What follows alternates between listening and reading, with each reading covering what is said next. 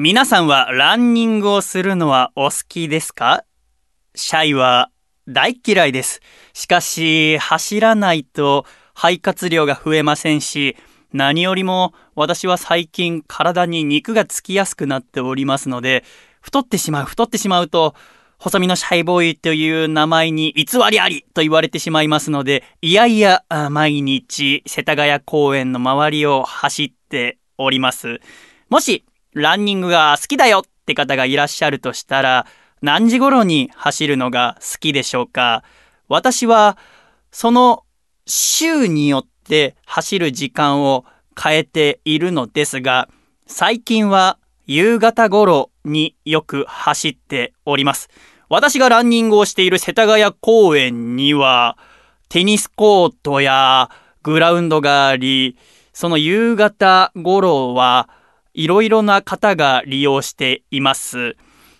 部活で使っている方もいれば、ご近所の奥様たちの集まりで使っている方もいる。近くの大学のサークルで使っている人もいる。と様々なのですが、その公園の中に野球のグラウンドがあり、そこでは毎日社会人のチームや、またリトルリーグ、小学生の子供たちが野球を暗くなってからも泣いた設備がございますので、元気にやっております。ただ昨日私が走っている時、午後6時頃だったのですが、いつもは元気に子供たちがだいたい7時過ぎ、えー、19時過ぎぐらいまでは練習しているのに、昨日に限っては18時頃切り上げる準備をしていて、みんな道具をまとめて、なんかちょっとせわしなく帰り支度をしているように見受けられました。なんでなんだろうな、今日は天気もいいし、絶好の野球の練習日和なのにな、なんて不思議に思いながら走っていたのですが、家に着いてテレビをつけてその理由が分かりました。ああの子たちはプロ野球の日本シリーズを見るためにいつもより早く練習を終わらせていたんだな、と分かったんですね。その日の試合は18時半開始ということで、18時には帰り自宅をして、急いで家に帰って、夕ご飯でしょうかね、みんなで食べながら、楽しく日本ハム対広島カープの試合を見ていたわけでございますね。将来、プロ野球選手になりたいなと思っているような子供たちが、その、今回の日本シリーズは大熱戦になっておりますが、その選手の一挙手、一投足をですね、どんな思いで見ているのかな日本シリーズはちょっと試合開始が遅かったり、また通常の試合よりもグラウンド整備が入念に行われることもあって、その試合の進行状況によっては22時を超えることもザラにあるのですが、眠い目をこすりながらですね、そのスター選手の活躍をどんな風に見てるのかななんて思うと、とても微笑ましく思いました。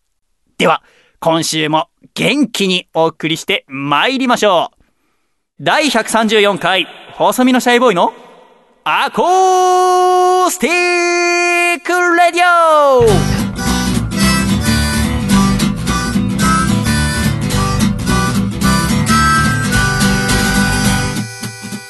はい皆様ご無沙汰しております。細身のシャイボーイ佐藤孝義です。第134回細身のシャイボーイのアコースティックレディオ。この番組は東京都世田谷区三軒茶屋にあります私の自宅からいつもはお送りしているのですが、今週はですね、なんと某音楽スタジオからお送りしております。というのもですね、この収録日の前日の夜に、いつもこの番組ではアシスタントを務めてくださっている大学3年生の女の子、楓さんから連絡がありまして、ちょいと体調が優れないので明日の収録はお休みさせてくださいという連絡がありました。あ、わかりました。では明日は風倉くんと二人で収録させていただきます。ということになっていたのですが、その翌日、今これ収録している当日、収録予定時間の1時間前にですね、作家の笠倉くんから連絡がありまして、またもやなんと体調を崩してしまって、この後はもう直接病院に行こうと思いますので、本日の収録はお休みさせていただきたいということで、今週はシャイ一人でお送りすることになりました。ただですよ、私の自宅でいつも通りラジオを撮っていたらですね、私の住んでいる三軒茶屋の家は木造建築でございますから、隣の家に少し話している声が聞こえてしまうわけなんでございますが、いつもはあたしと笠倉、あたしと楓さん、あたしとゲストの方などの会話がもしかしたらうっすら聞こえているかもしれません。ただ、今日に至ってはシャイが一人で話して一人で笑っている声がですね、私の家の隣にはおじいちゃんが住んでおりますが、おじいちゃんに聞こえてしまったら心配をかけてしまうんじゃないかしらということで本日は音楽スタジオで喋っているわけでございますね。風まさかこんな2人同時に休むことがあるなんて思っていませんでしたので、シャイはびっくりしてしまいましたが、流行っているんですかね？アコラジッコの皆さんの中にもしかしたら、私もちょいと今風邪気味だよなんて思いながらラジオ聴いてくださってる方もいるのかもしれませんが、大丈夫でしょうか？シャイはですね、体弱い方なんですけども、絶好調でございますね。よくね、私もちょいちょい体調を崩したり、またお腹が弱いので、年中ビオフェルミンを飲んでおりますけども、よく馬鹿にされます。シャイ、体調大丈夫？とかよく寝込んでるみたいで情けないねなんて言われますけども、言ってみりゃですよ。第134回ということは、134週、休みなくラジオやってきてるわけでございますから、その間にちょこちょこと体調崩してはおりますよ。でも、なんとかこのラジオの収録、編集、配信は行っているわけでございますから、少しは褒めてほしいもんでございますよね。さて何が楽しみってね、来週の収録がもう楽しみでございません。何が楽しみってだって、こんな直前に穴を開けたわけでございますから、楓さん、笠倉がどんな美味しいお土産ごちそうを持ってきてくれるかと思うと、もう笑いが止まらないわけでございますが、まあ体調が悪いっていうと、まあ確かに心配なんですが、ちょっと羨ましいところもありましてね。っていうのも、体調を崩すと、家族や周りの方が優しくしてくれるでしょ？笠倉は嫁さんと娘がいるわけですし、楓さんはご家族、お父様、お母様、妹と一緒に実家で暮らしてるわけでございますから、体調が悪くなるのはもちろんかわいそうですけども、少しそのいつもと違う家族の温かみなんてものを感じられるのは羨ましいななんて思います。私が半年前ぐらいでございますか、胃腸炎で寝込んだ時は本当に辛くて、誰も助けてくれない、助けに来ようとする人もいない、助けてとも言う勇気もないということでございます。あの時はもうちょいと水を飲むとすぐお腹が痛くなってトイレに行かなきゃいけないのでそれが嫌で。うん、しばらく水を飲むのをやめていたら、脱水症状になって唇が紫色になって体が痺れ出したので、これは大変と思って、近くのスーパーに行き OS1 っていう蛍光補水液を慌ててたくさん飲むなんてこともございましたけれども、まあ、また元気になって来週来ていただきたいと思います。でもね、シャイ。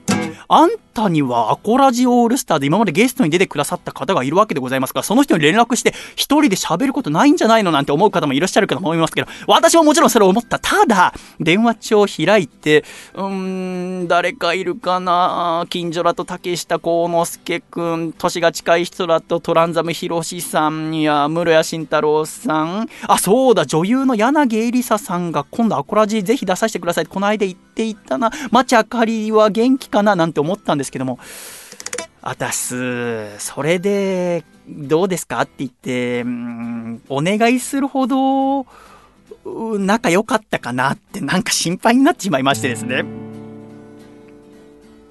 最後の最後になんかその誘う勇気がなかったんですね。だからもう今日は一人で2時間まるっとラジオをやっていこうと思います。ぜひぜひよろしくお願いいたします。ここでアコラジックの皆さんに一つご相談をしたいのはですよ。その、胸のつっかいをね、オープニングで一つ取り除いておきたいなと思うのは、本当に笠倉と楓さんは風邪をひいたのかっていうところでございますよね これはまあ確かに、うん、本当だと思いますよ。彼らが嘘つくとは思いません。ただ、二人同時に直前ですよ、収録の。風邪ひくなんてことありますか？なんか、うん、笠倉と楓さんはとても仲がいいんですよね。だから、なんか裏で口裏合わせをして、ねちょっと来週の収録直前で風邪っていうことにしてさ、シャイ一人にしてちょっとあいつ一人でやれるかどうか試してみない？なんて相談してるんじゃないかな？なんて思うと私もハラハラしてしまうんでございますが、そんなことないわよね。彼らに限ってそんなことあるわけない。今週はシャイが一人で元気にお送りしてまいりますのでね、どうぞ2時間お付き合いよろしくお願いいたします。皆さんは風邪をひいた時って何をして過ごしますか？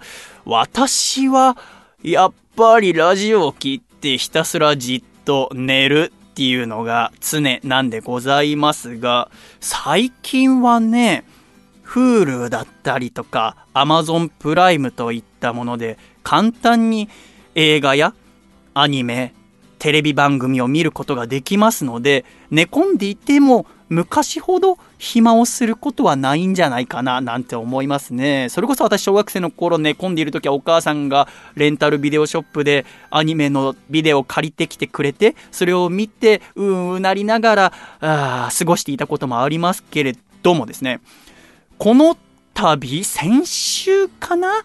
ウォーキングデッドという海外ドラマのシーズン7が始まるということで、竹下幸之介君に一緒に見ましょうと言われたので、Hulu に入ったんですね。で、それに入って、どんなビデオがあるのかなと見ていたら、3月のライオンっていうアニメが配信されているのを見つけました。この3月のライオンっていうのは、海野千佳さんっていう漫画家さんの漫画が、この度10月から NHK で放送されるようになり、日曜日かな？で、なんとその日曜日の放送が終わった直後に Hulu にアップされるってことで、あ、そんなすぐにアップされるんだ。すごい世の中だななんて思いましたけれども。この3月のライオン、私も大好きな漫画でございまして、何が好きってやっぱりですね、その主人公のレイ君の成長というのが一巻一巻進むごとにですね、目に見えるんですよね。またその心の葛藤、若いうちにプロになり、そのプロになったことによる状況の変化とか自分の変化に戸惑いながらも強くなっていくっていう人生の成長のストーリーなんでございますが、それは私が大学生の時に始まったんですね。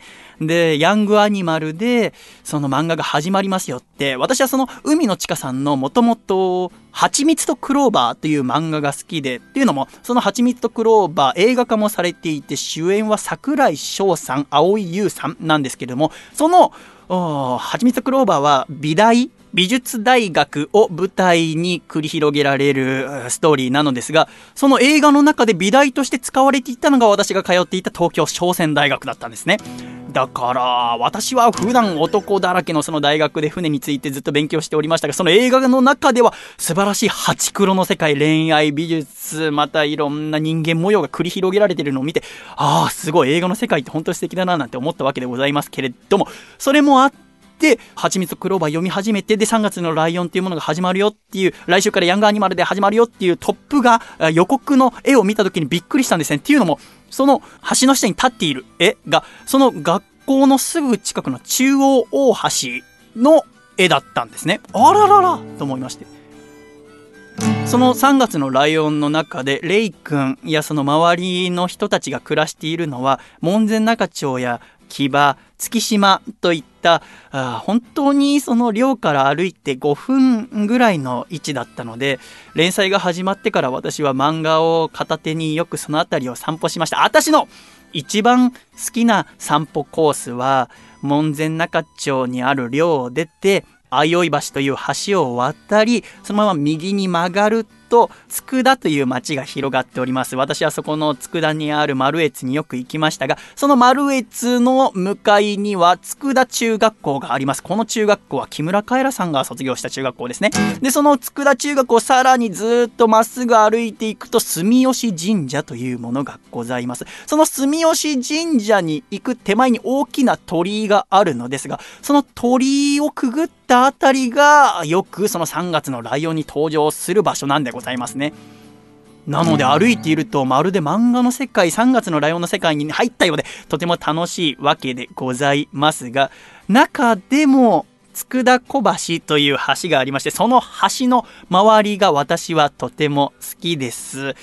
すぐそばには銭湯があり、高い煙突があるんで、その煙突もよく漫画の中で描かれております。その辺りをのんびり散歩しながら、またとことこと相生橋を渡って、て寮の方に戻っていくという1時間ぐらいの散歩を大学院の寮にいる時はよくしていました。これからもまだ始まったばかりではございますがアニメもとても素敵な描かれ方をしておりましたのでぜひ気になったら漫画好きな方なんかはその月島の辺り歩いてみると楽しいんじゃないかななんて思います。がまあ、シャイは本当に今週元気いっぱいでございますので えー、有り余っているぐらいでございますので、今週も最後までぜひお楽しみください。第134回細身のシャイボーイのアコースティックラジオ。この番組は、大分県カコちゃん、静岡県エルモミーゴ、岐阜県緑、東京都エクスリンパーリー、徳島県ソマ、以上5名の提供でお送りして参ります。さて、先週発表させていただきましたが、来たる12月24日の土曜日には、このラジオ主催のイベント、アコラジ冬祭り2016を開催いたします。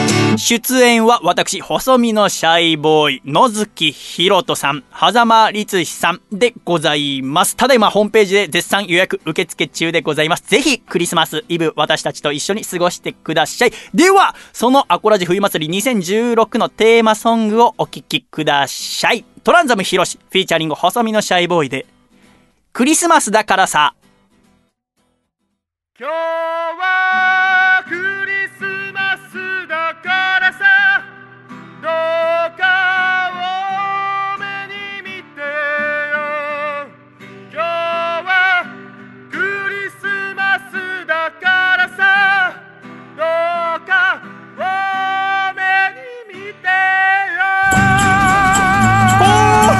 メリークリスマス幸せに満ちた街並みに見せた脇目も振らず走る約束していたとっておきの線やどうして寝坊しちゃってるミステイク時計台の下に頬吹くらます愛しい歯にごめんね怒らないでお願いさね笑って。ね笑って。今日はクリスマスだからさ。どうか多めに見てよ。今日はクリスマスだからさ。どうか多めに見てよ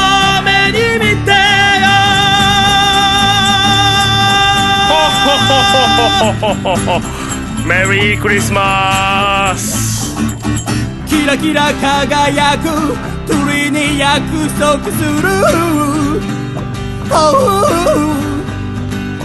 世界で一番素敵な夜を君にプレゼントしてみせる。ふてくされうつむく君の肩をそっと抱き寄せ星に願いかけてみれば舞い落ちるこの雪クリスマスだからさどうか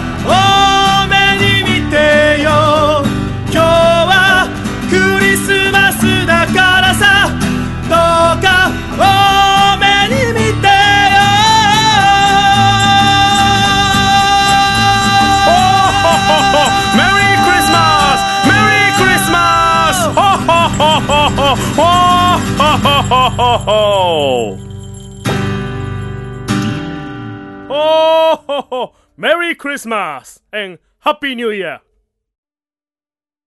ありがとうございました。トランザムヒロシフィーチャリング細身のシャイボーイでクリスマスだからさでした。では、ジングルお聴きください。北海道ラジオネームたけし平福タイミンさんからいただいた細身のシャイボーイがお父さんと仲直りするホウホウお父さんクレームを入れる時に二言目には「日本狼を絶滅させたのは俺だよって言うけどそれ誰も得してないよ。細身のシャイボーイのアコースティックレディオ。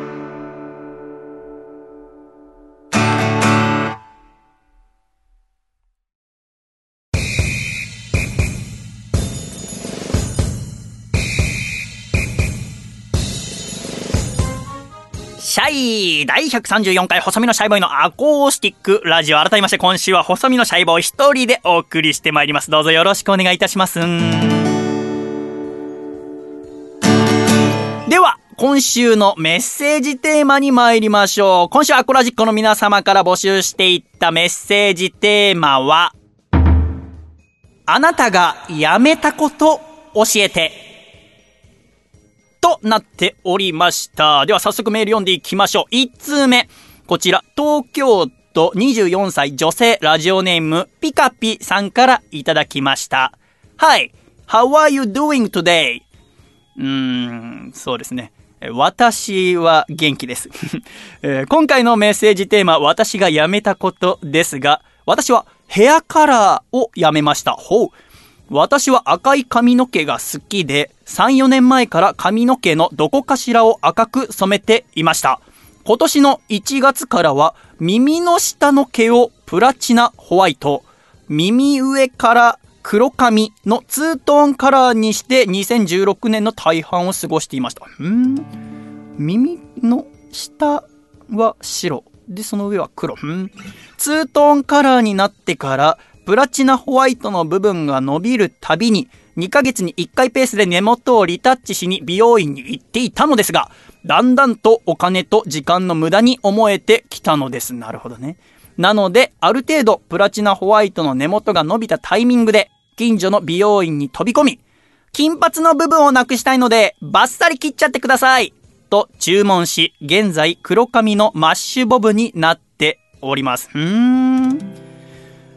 あのー、私、この世は美容に関することは疎いからわからないんだけども、プラチナホワイトっていうのは、金髪のことなのかしらね。でもそういうことよね。耳から下の部分をプラチナホワイトにしていて、ちょっと伸びたところで、金髪の部分をなくしたいのでバッサリ切っちゃってくださいって注文したと。はあ、いろんな色があるわけでございますね。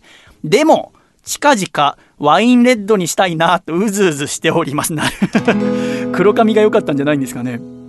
やっぱ女性は男性以上に髪色というものに気を使うものなのですかね。私もね、えーこのプラチナホワイトってどんな色なんだろう。私は、うん、ちょっと前から、あー司馬遼太郎さんみたいな銀色にしたいなってちょっと思ってて、近くの人に、僕ちょっと髪の毛白にしてみよっかななんて思ってんのよね。えへへなんて、ちょっと軽く探ってみると、結構真顔で絶対似合わないからやめた方がいいよって言われてしまうので、思いとどまっております。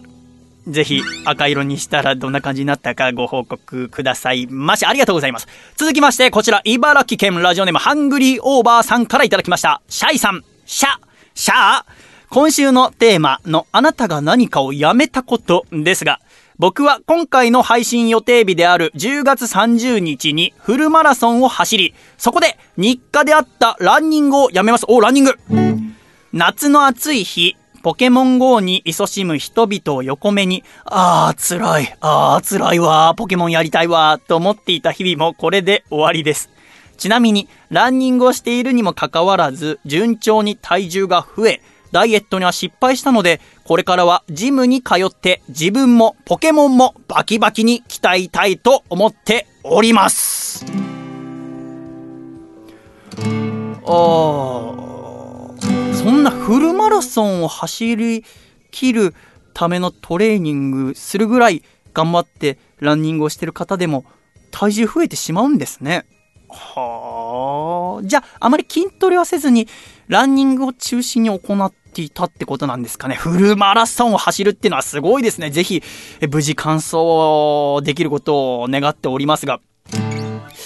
私、18歳頃ですか？船の実習で小豆島に行って、えー、みんなで、寒華渓という山に登るという実習があったんですけども、本当に真夏の暑い日で辛くて途中で何回もリタイアしたいなって、ロープウェイで登る手段もあったから、ロープウェイがいいななんて思ったこともあったんですけど、頑張って上登ってね。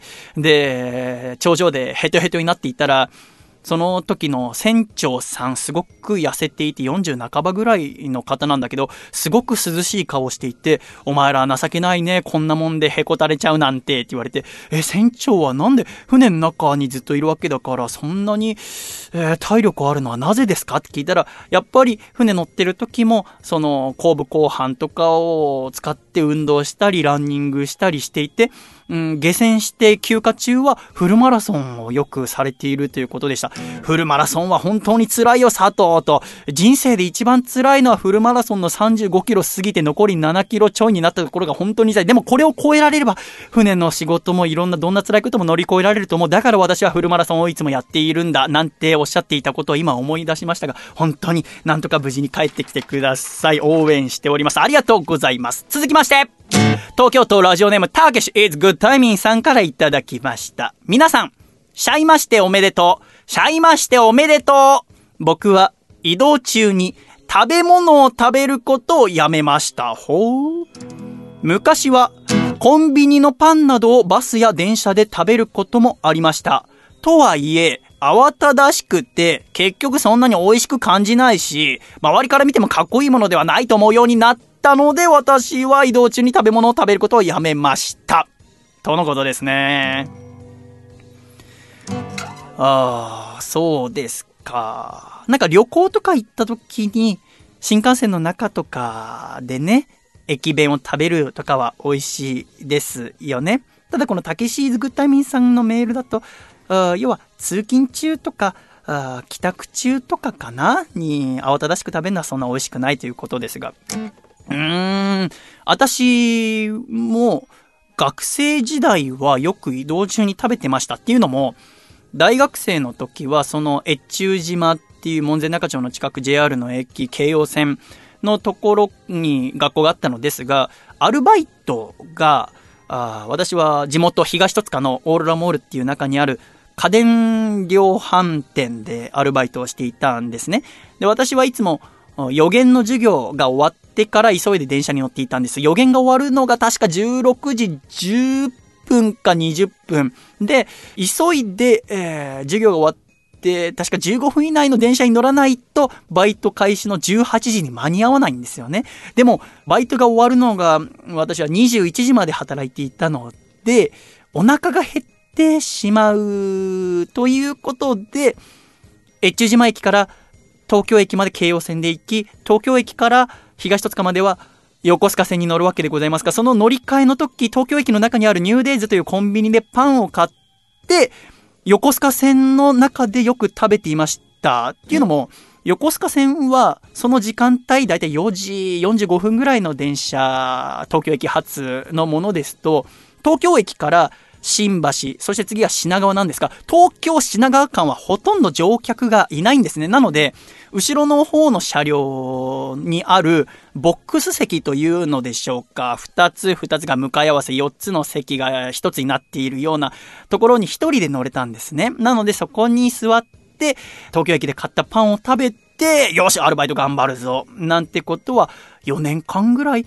やっていました。そのボックスシートで食べたパンは、なんだか美味しく感じましたけど、ねまたいつか機会があったらやってみたいななんて思いますが、さすがに田園都市線の中はちょっと難しいですね。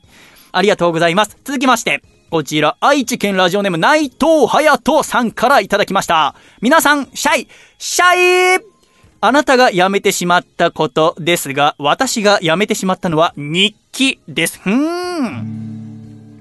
去年の年末にふと思いついて3年分かける日記帳を買ったのですが、実際書いたのは2ヶ月ほどで、結局面倒になってやめてしまいました。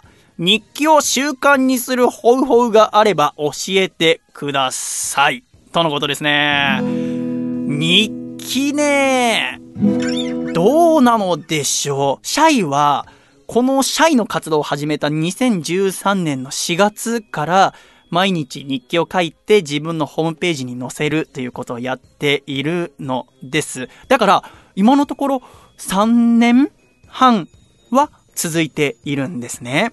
でも、どうでしょう続ける方法を習慣にする私の場合は、うん、もちろん帰りが遅い日だったりとか、あとは、嘘は書かないことにしているから、嫌なことがあった日も書くんですね、日記を。でも、後に残っちゃうじゃないですか。だから、最初は本当はいいことがあった時だけ書こうかと思ったの。でも、なんか、うーん、しばらく経ってから社員のことを知ってくださった方が、じゃあ、この細身ってのはどういう生活をしてきたのかなっていうのが分かったらいいなって思ったのよね。そのブログとかに書くのもいいんだけども、手書きの文字ってその日の体調だったり、気持ちで随分筆圧だったりとか、私はちょいと筆ペンっぽいので書いてるんですが、筆の動きが全然変わってくるのね。だから、あ直接書いたものをアップしてるんですけども、うん、その書き始めた時に決めたのは、一日でもサボったら、日本一のラジオパーソナリティになる、ラジオスターになるっていう夢は叶わないっていう約束にしたんですね、自分自身と。だから、何か、ナイ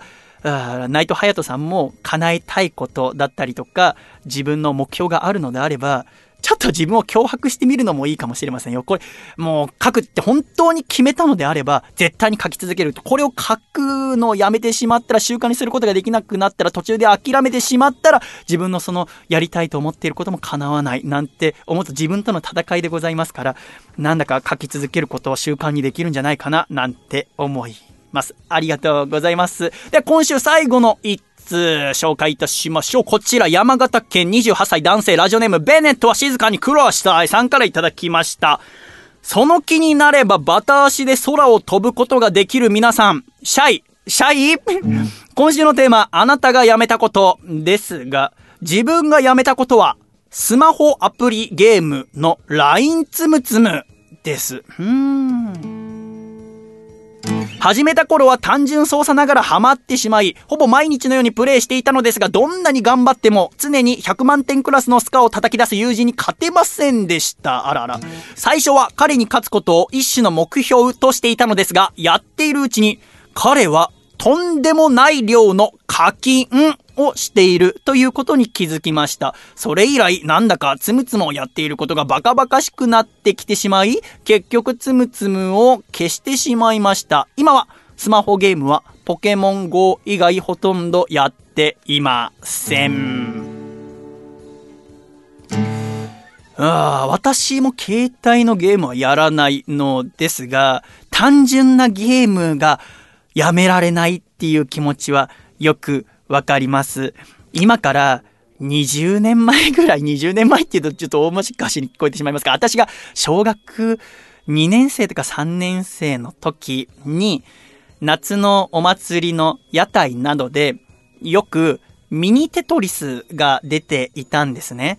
で、私はそのミニテトリスがすごくやりたかったクラスで流行っていたんですね。ただ、うちの母親がゲームボーイとか携帯ゲームを許してくれない方で、で、もちろんミニテトリスもダメだったんです。ただ、ある年の夏、お父さんの実家に、父さんと私の二人だけで行った時に近くの神社でお祭りがあって、じゃあ夜、みんなでお祭り行こうよって話になったんです。で、行った時に、私のおばさんが、射的かくじをやってミニテトリスをゲットしたんですね。で、そのおばさんはもちろん私がゲームボーイだったりとか、ミニテトリスとか、そういう携帯ゲーム機ダメっていうのを知っていた。でも、私が相当物欲しそうな顔をしていたんでしょうね。で、その時、うちの父さんにも見えないところで、秋吉には内緒だよって言って、そのスケルトンカラーのミニテトリスをくれたんですよね。それが私はすごく嬉しくて、それからは本当毎日のようにやりました。バックライトがついていないので、暗いとこではできないんですけど、寝る前とか、部屋の電気暗くするけど豆電球だけつけた状態でミニテトリスを必死にやったりとか、で、ある日、えー、そのミニテトリスあまりに好きだったのですが、やりながら眠ってしまったんですね。で、そのまま朝になり、お母さんが起こしに来た時にそのミニテトリスを見つけて、没収されてしまったというのを今このメールを見て思い出しました。結局、あれ返してもらえなかったですけど、すみこはちゃんと取ってあるんですかね？もう27歳だからちょっと返してほしいですね なんて思いましたが、あなたが辞めたこと今週たくさんのメールありがとうございました。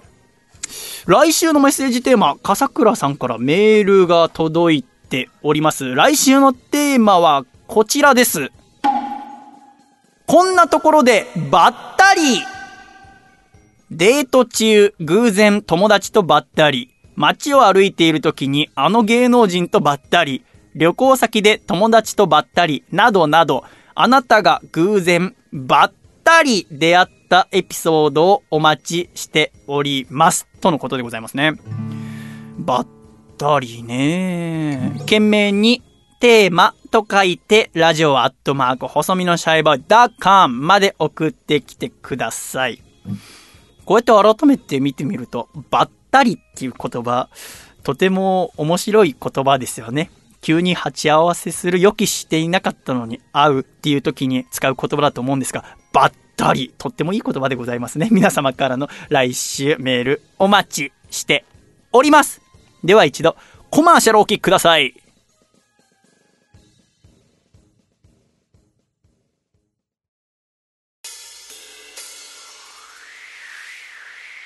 アイアンフィストタッグトーナメントが始まり、ますますの盛り上がりを見せるプロレスリングバサラ。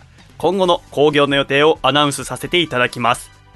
11月20日、東京王子ベースメントモンスター。11月30日、新木場ファーストリング。12月9日、埼玉わらびレッスル武道館。12月15日、新木場ファーストリング。そして12月25日、後楽園ホール大会となっております。詳しくは DDT プロレスリングのホームページをご覧ください。バサってバサってバサりまくれバサラ。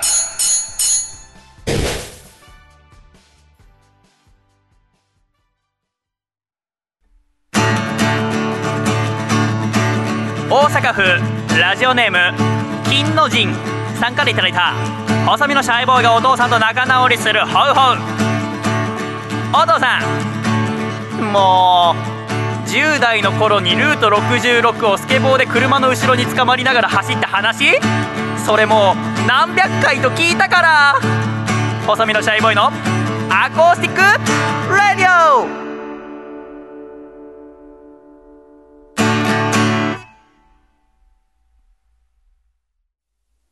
さて、さて、皆さん、いよいよ、今週は10月最後のアコラジということで、来週からは11月でございますよね。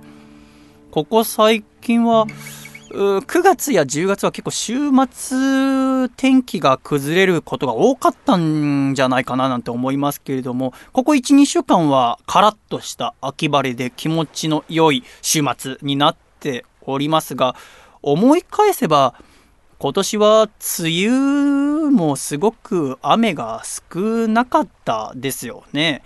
で、夏7月8月に入ってもあまりまとまった雨は降らず、9月に入ってから台風がいくつか来て大変だったな、なんて覚えがありますが、梅雨の頃、シャイは今年の夏どんな夏にしようかななんてぼんやり考えていたんですね。で、よく、夏だなんか新しいこと始めようみたいな CM やキャンペーンを目にしますけども、じゃあ私もせっかくの夏でございますから何か新しいことやってみようかな。でもな、新しいことつっても何にしようかななんて考えていた時にですね、そうだ、じゃあ新しい音楽ジャンルに挑戦してみようかなと思ったわけでございます。私はいつもフォークソングを歌っておりますが、せっかくならじゃあフォークソングと真逆のものやってみようかななんて思いまして、フォークソングの真逆って何かしらと思った時に私がふと思ったのはダンスミュージックでございました。じゃあ、ただ、ダンスミュージックをやるだけじゃ面白くありませんから、ちゃんと細身のシャイボーイの色を残して、フォークソングとダンスミュージックの合いがけ、シャイダンスミュージックっていう新しい音楽ジャンルを作れないかしらと、梅雨の時期に思いました。そこからコツコツコツコツ作ってきて10曲完成して、この度、アルバムが完成いたしました。ありがとうございます。嬉しいですね。ので、私のこの夏の奇跡をたどっていきたいと思います。では、まず私が一番最初に作ったシャイダンスミュージック、シャイ DM の曲をお聴きください。細身のシャイボーイで、ヘイ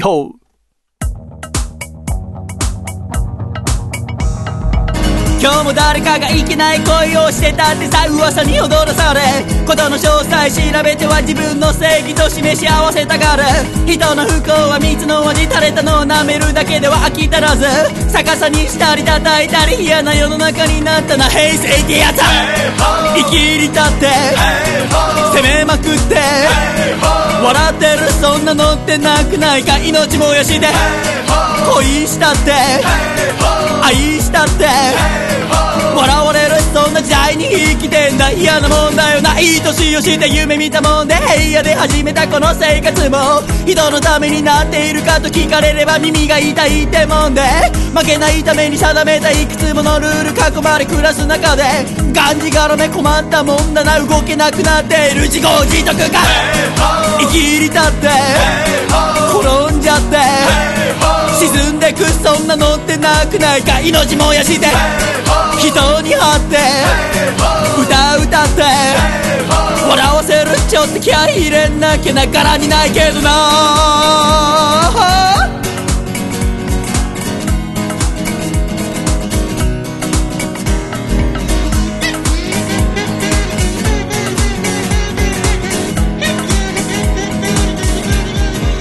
命燃やして笑い張ってぶつかり合って歩んでくそんなのってよくないか希望並べて甘いなってキモいなって笑われる無視されるよりかましいだわ。かかってこいや。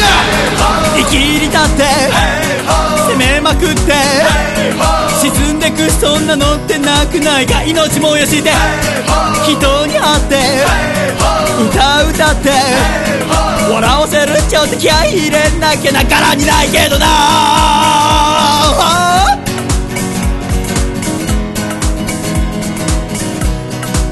命燃やして Hey ho ho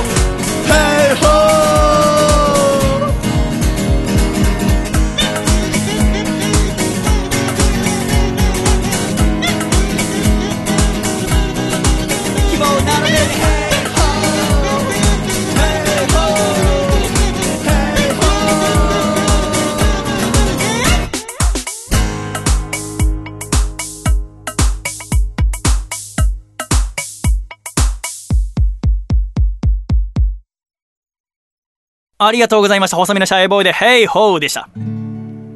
これが私が一番最初に作ったシャイダンスミュージックでございます。6月19日、このあたり4ヶ月前何があったかってちょっと遡って調べてみますと、増添さんが辞職したりとか、あと AKB の第8回総選挙があったのがこの週だったということでございますね。はは。続きまして、2曲目は6月26日第116回のアコラジで初披露となりました。ではお聴きください。細身のシャイボーイで。僕のラブソングはつまらない。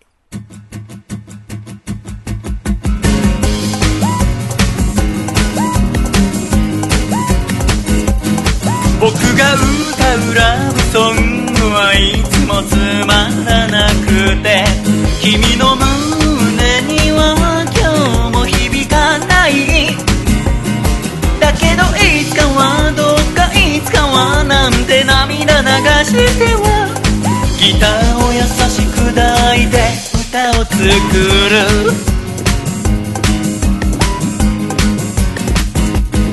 僕が歌うラブソングはいつもつまらなくて君の胸には今日も響かない。まるで空に浮かぶ雲のように恋心は常に姿を変えて捉えられない。だけどいつかはどうかいつかは思いすべて詰め込んだ。ラブソング作り上げてみせる。そんな夢を昼に見ては口からこぼれるメロディー。すくい上げて今日もまた歌を作る。あ。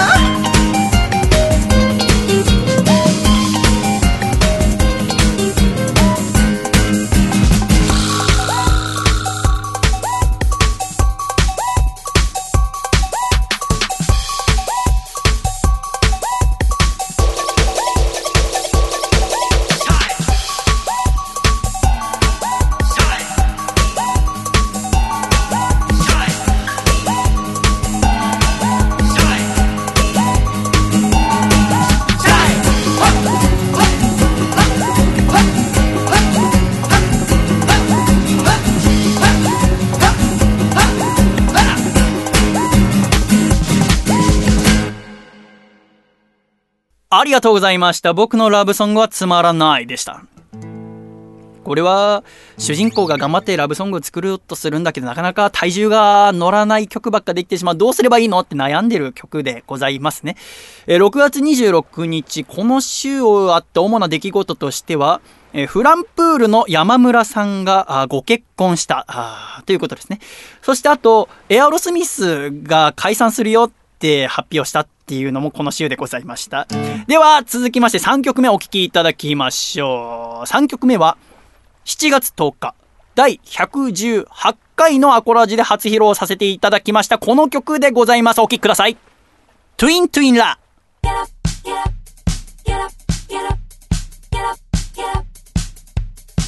Get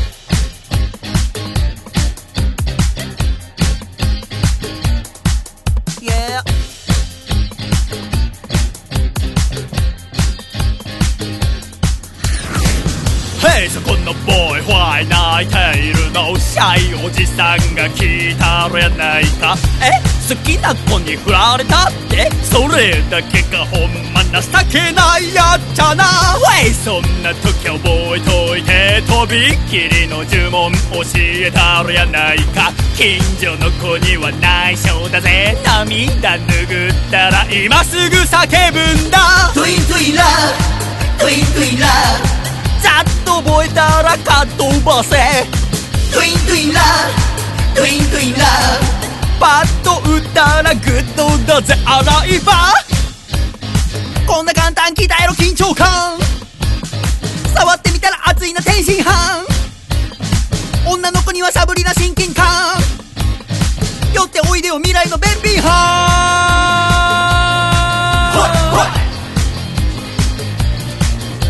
そいそいといつキャス配信しているの？何喋ってるか聞いたらやないか？え？パンケーキ食べただけ？呆れたわ。ほんまつまんないやっちゃな。どい！そんな時覚えといて。とびっきりの魔法教えたらやないか？おかみさんには内緒だぜ。牛乳飲んだら今すぐ叫ぶんだ。トゥイントゥインラトゥイントゥインラ自己紹介パートなんてすっ飛ばせ。トゥイントゥインラトゥイントゥインラお目ざとして持ってったらバッドだぜラザニハ。なんてこったい5歳でご意見番。笑っていたらお題が8000万。食べてみたいな未来の三色パン。ゲロってみたら意外な新店くれくれだって。数に限りがあるのは分かるだろうつれつれだって本当は変化求めているんだろう。車輪まるっと回してもっと遠くの街へと行ってみたい、yeah、トゥイントゥインラトゥイントゥインラキャット買ったらキュートだぜ。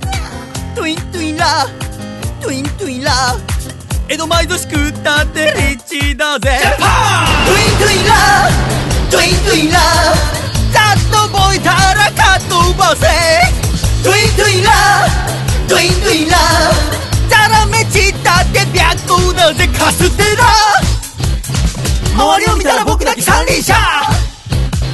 浴衣姿がエロいのお姉さん。3時だったらみんなでジンギスカン。焦らず行こう笑って当店者エクレハ。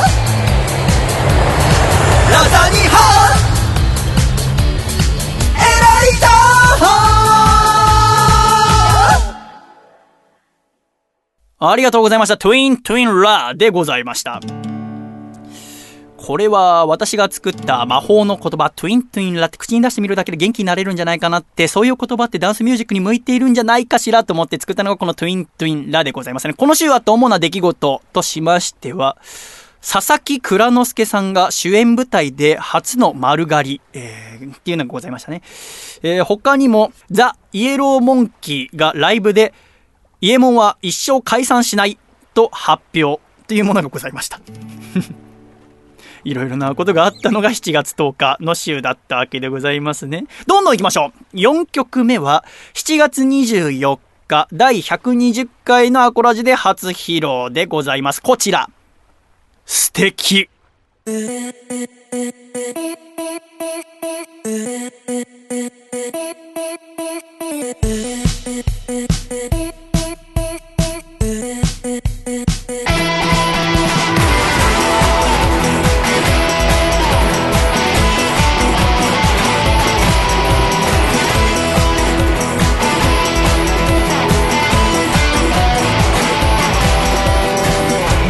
先標的狙い定め標的したく積み重ねるのさ。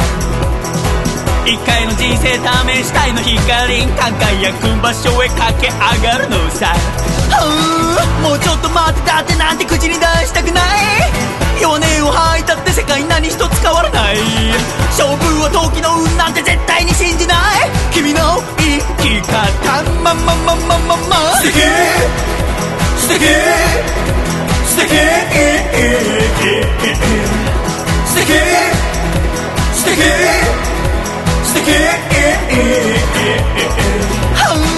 負けたって財産だなんてあぐらかきたくない。敗戦が示す意味を理解しても忘れない向こう水と言われても常に挑戦を続けたい。語る笑顔。はハンハンハンハンハンハン不敵不敵不敵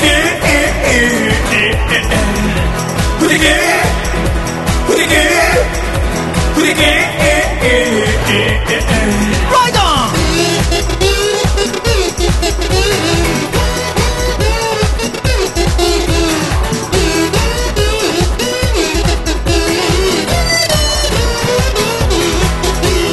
生まれ持っての才能なんてのに僕は興味ないのさ。もがき苦しみ涙を流しめげず這い上がってきては頭脳精神技術体力全て磨き上げてくのさ目指す高みはまままままま無敵。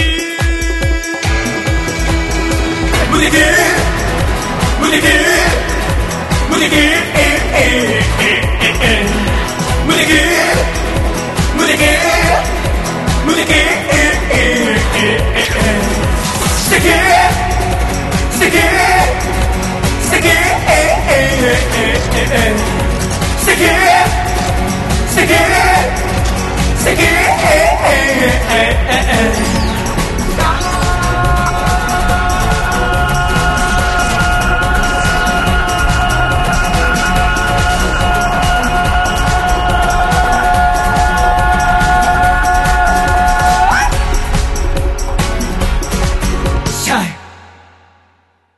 ありがとうございました。細めのシャイボです。素敵でございました。これは1年半前ぐらいに作った曲だったのですが、もしかしたら既存の曲の中でもシャイ DM にしたら楽しめるんじゃないかなと思って作ってみたのがこの素敵でございますね。この週あった主な出来事としましては、ジャイアンツの菅野投手がえ4代目ミスマリンちゃんをお持ち帰りというのが日本であったトップの出来事でしたね。え5曲目、どんどん参りましょう。もしかしたらシャイ DM で一番の問題作かもしれません。7月31日第121回アコラジで初披露。細身のシャイボーイで。高吉ゴー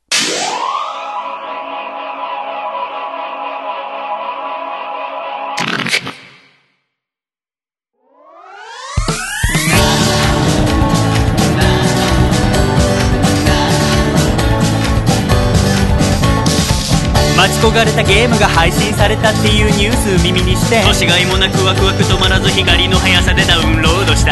子供の頃憧れていたんだけどもやらせてもらえなかった。20年越しの思いを片手に7月の晴れた街へ繰り出した。ときめきを探しに行こうぜ思い出捕まえに行こうぜ風が吹いているスニーカー履いて主人公は僕さなんてことを考えて笑み漏れ出ているライバルに負けちゃいけないね。街から街へとひたすら歩いて。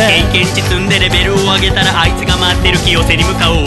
雨降って風も強まったおばあちゃんにはやめなって言われた。でも僕は行くって決めたんだたとえ火の中水の中。森の中モバイルバッテリー充電して。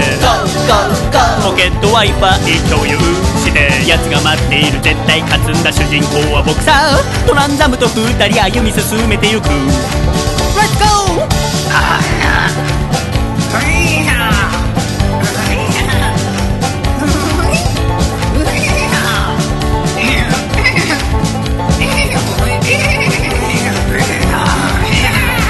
はい憎みのたこやくんも今頃プレイしてるのかな？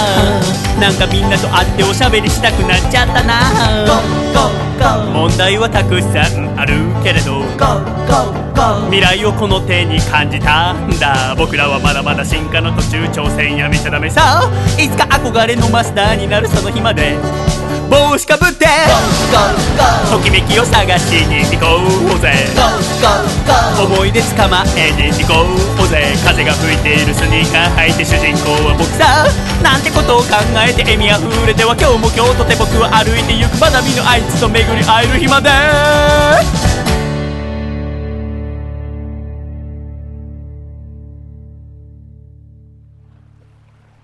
ありがとうございました。高吉 GO でした。この週に、ポケモン GO が配信されて、今週さっきのメッセージテーマの中でも、あポケモン GO 楽しんでるよなんて方もいらっしゃいましたが、私も3日間ぐらいひたすらポケモン GO に熱中しまして、そのポケモン GO への思いをこの高吉 GO という曲に詰めました。この週あったトップニュースはこちらですね。吉木りさ和田正人ブログで交際宣言ですね。えー、これは腰抜かしましたね。えー、あなたもきっとそうだったと思いますが、えー、ガガガガガッと前半5曲お送りしてまいりました。では一旦ここでジングルをお聴きいただきまして、後半戦に参りましょう。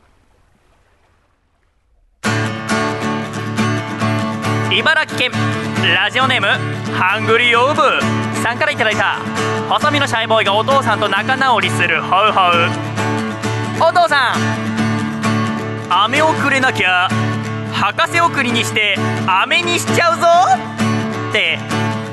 ポケモン GO ネタを言うのはやめてよ。細身のシャイボーイの Acoustic Radio。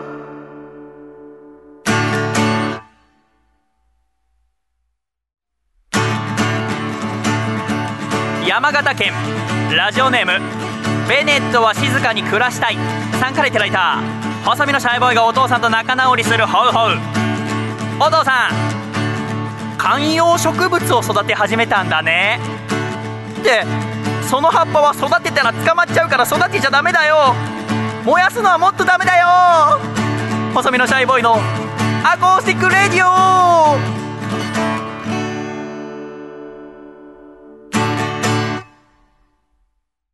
シャイということで後半戦参りましょう。6曲目は8月7日第122回のアコラジで初披露となりました。この曲でございます。恋なんてしなくとて。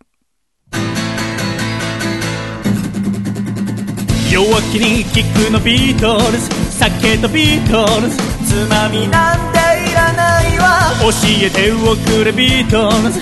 頼むビートルズ。慰めなどいらないわ。恋なんてしなくて。生きてゆけるって笑っていなしたらいいんじゃない。恋なんてしなくて。道足りてるってさら大変ならいいんじゃない遅れてくるよヒーローなぜにヒーロー遊びなんていらないわ。叱っておくれヒーロー頼むヒーロー偽善なんていらないわ。いつの間にやら迷っちまっているんだ。過去の決断すべてが間違っているような気がしてきては。いつの間にやら絡まっちまっているんだ。求める答えは正しくなくていいのを。恋なんてしなくて。生きてゆけるって笑って生きたらいいんじゃない。恋なんてしなくて。道足りてるってよかって見せたっていいんじゃない、yeah?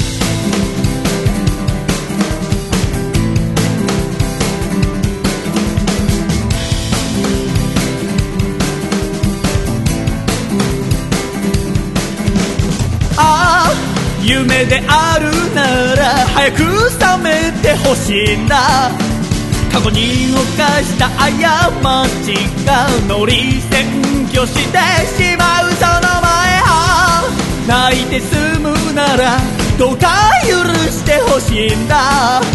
取るに足らぬプライドが体蝕んでしまうその前はいはいはい恋なんてしなくて死ぬことはないって歌ったって誰にも響かない。だからだって嘘の歌詞を書いたってそんなんじゃ私踊れない。恋なんてしなくて。生きてゆけるって笑っていなしたらいいんじゃない。恋なんてしなくて。道足りてるってさら大変ならいいんじゃない。恋なんてしなくて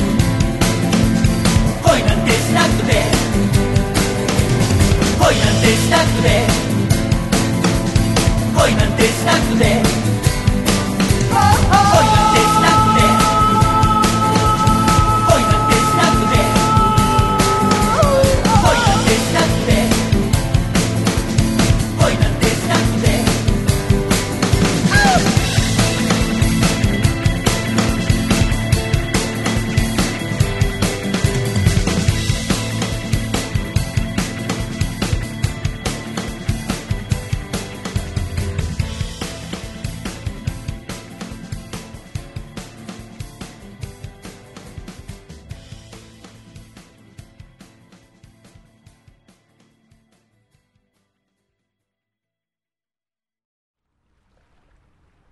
ありがとうございました。恋なんてしなくとてでした。これは、今まで5曲作ってきて、そろそろ、もともと細身のシャイボーイがやっていた速いストローク。でも、シャイ DM 作れるかなってチャレンジしてみようと思って作った曲ですね。今週、歌の部分だけ作り直してみました。お聴きくださり誠にありがとうございます。この週あとトップニュースはこちらですね。えー、トト姉ちゃんを演じた高畑充希さん、電車でナンパされるですね。これこれで高畑充希さんが私も相手がね高畑さんのことを気づいてなくて私もまだまだ認知度が低いな頑張んなきゃなと思ったそうでございます。続きまして7曲目は8月28日第125回のアコラジで初披露となりました。こちらの曲細身のシャイボーイで「レディオスター」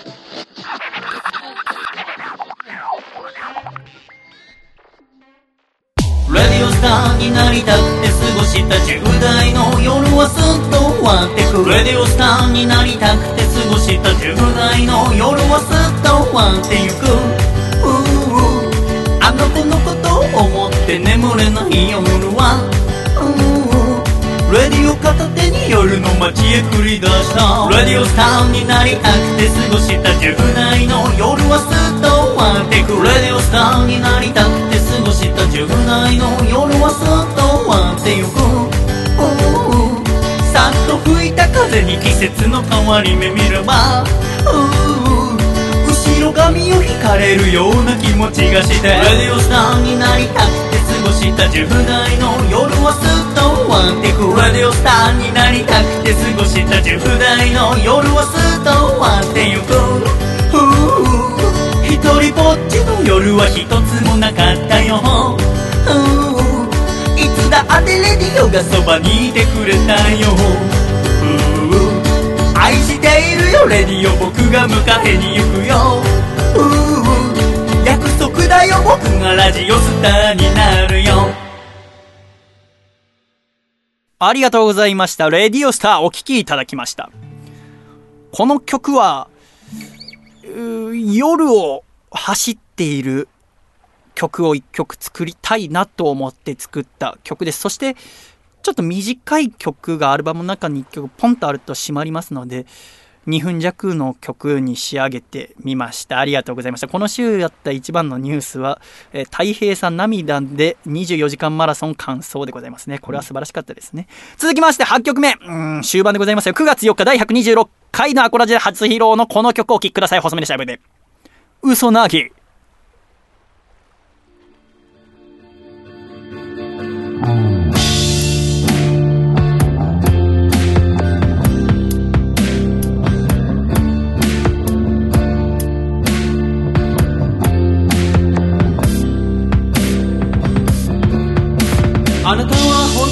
い男だったわ。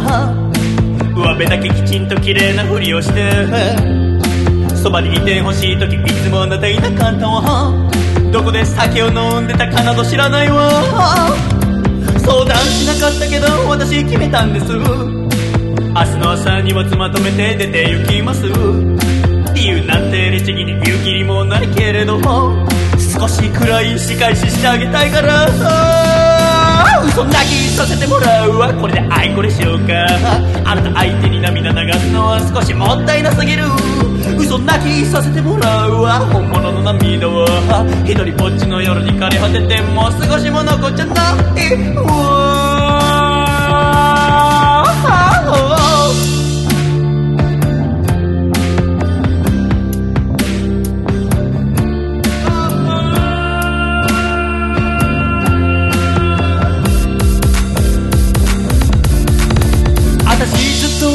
してあげてきたけどあなたの浮気なんてとっくに承知よ。女と出かけた日帰ってきたあなたをいつもより優しいから喜んでてくらいよ。今でも私あなたのことが好きなんだわ。でもこの人生かけるほどではないのよ。次の恋で幸せになるためにあなたを綺麗さっぱり忘れて出て行きたいから。嘘泣きさせてもらうわ。これで愛これしようか。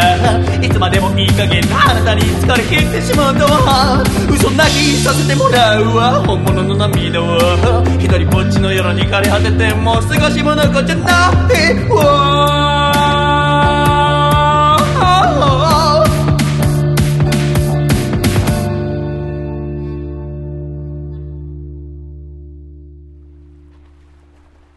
ありがとうございました。嘘泣きをお聞きいただきました。この週あった一番のトップニュースは漫画こち亀連載終了発表です。さあ、参りました。残り2曲。9曲目はこちら。9月18日第128回のアコラジで初披露となりました。こちら。ミスターパーフェクトトランザムヒロシのテーマ、シャイ DM バージョンです。福田さん、いっちゃってミスター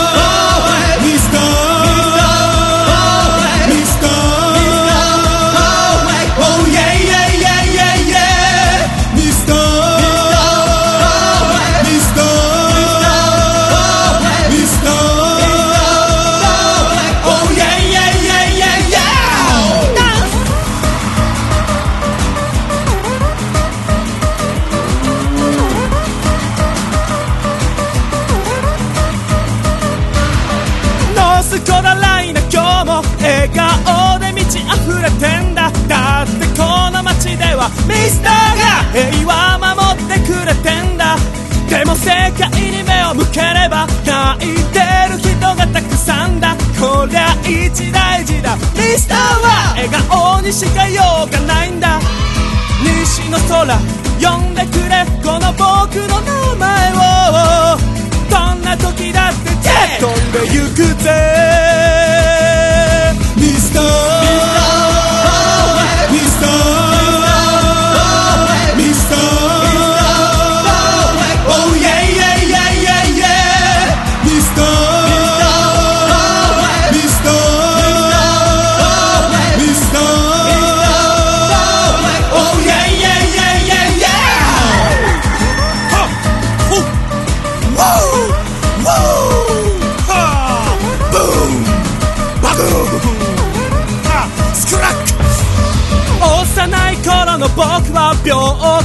気がちでよく寝込んだ驚かせたかな。ミスターは完璧なんかじゃなかった。だが正解は求めていた。ニューヒーローを探していた。だから立ち上がった。ミスターは涙を見過ごせなかった。有事の際は呼んでくれ。この僕の名前を。どんな時だって。飛んでゆくぜ。ミスター。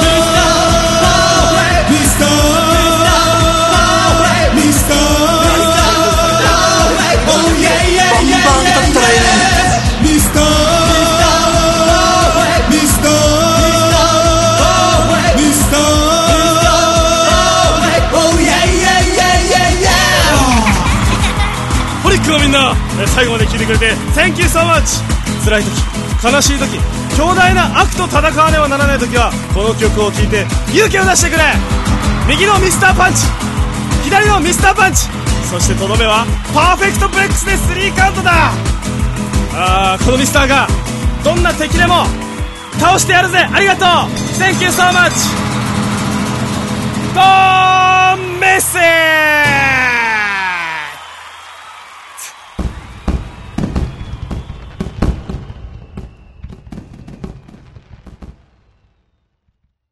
ありがとうございました。ミスターパーフェクトトランザムヒロシのテーマ、シャイ DM バージョンでございました。あーこのあたりはパラリンピックのニュースが賑わっておりましたね。車椅子ラグビー初のメダル獲得など素晴らしいニュースがございました。そして最後の一曲でございます。先週第133回のラジオ10月23日発表となりました。この曲を最後にお聴きください。細身のシャイボーイで。えっと、ピリカ。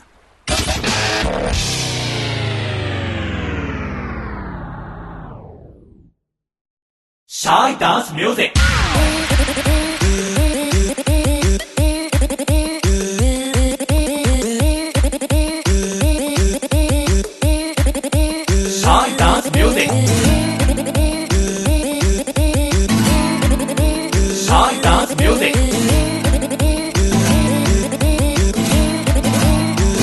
シャイダンスミュージッ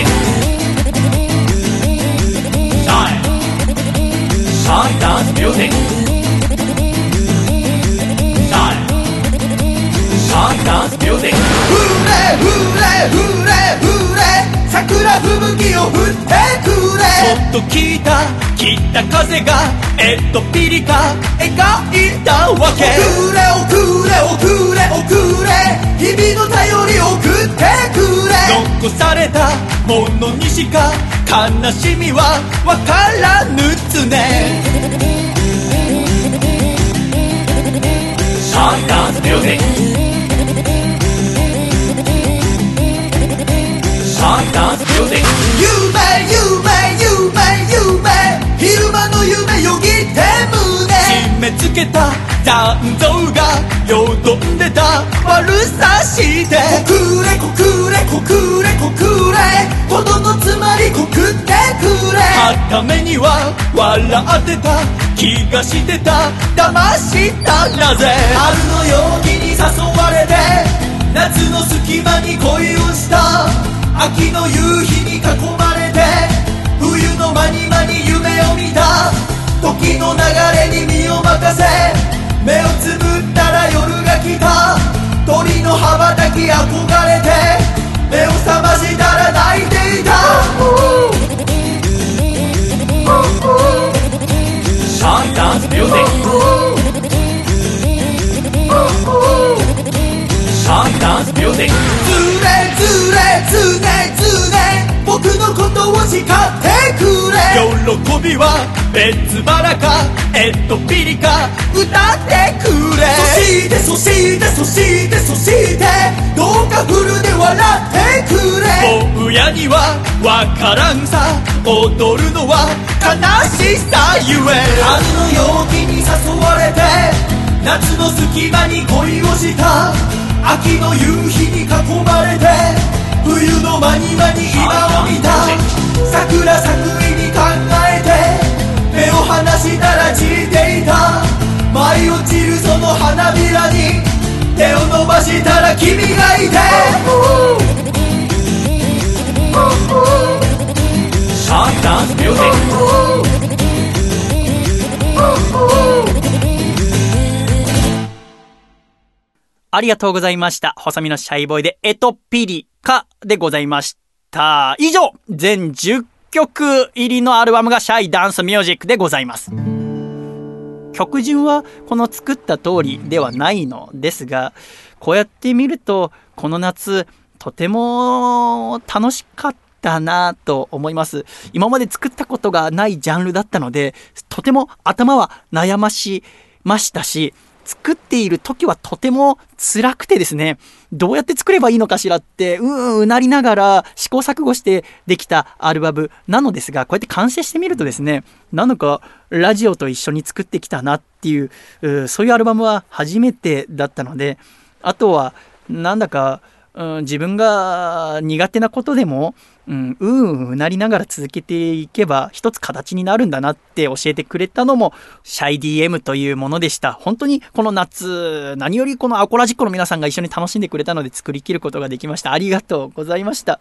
えーこれが配信されている10月30日日曜日から私のホームページにあるネットショップ、細身のシャイショップにて1枚1000円、送料込みで1200円で販売開始となります。ぜひ、えーお買い求めいただければお手紙と一緒に送らせていただきますので、ぜひぜひ、えーお手元にお取りくださいまし。やっぱラジオで流すとどうしても音質が下がってしまうのですが、あいろんな仕掛けございます。これ多分 CD で聞いていただけるとより楽しんでいただけるんじゃないかななんて思いますので、え聞いていただけたら嬉しいなと思います。ありがとうございました。では一度、コマーシャルをお聞きください。ハロー漫画界のジャスティン・ビーバーこと、榎谷勝正です。現在私は小学館のビッグコミックスペリオールで、みつこの歌という作品を連載しております。全国の書店に置いてありますので、ぜひ読んでください。みつみつみつこみつこ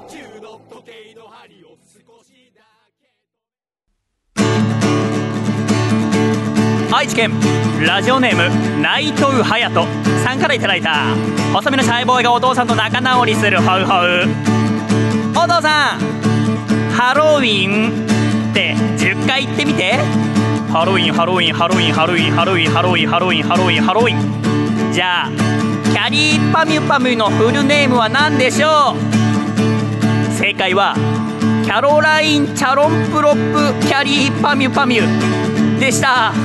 細身のシャイボーイの Acoustic Radio。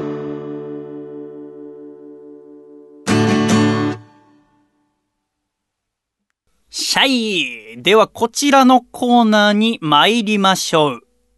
つれづれなるままに、アコラジライフ。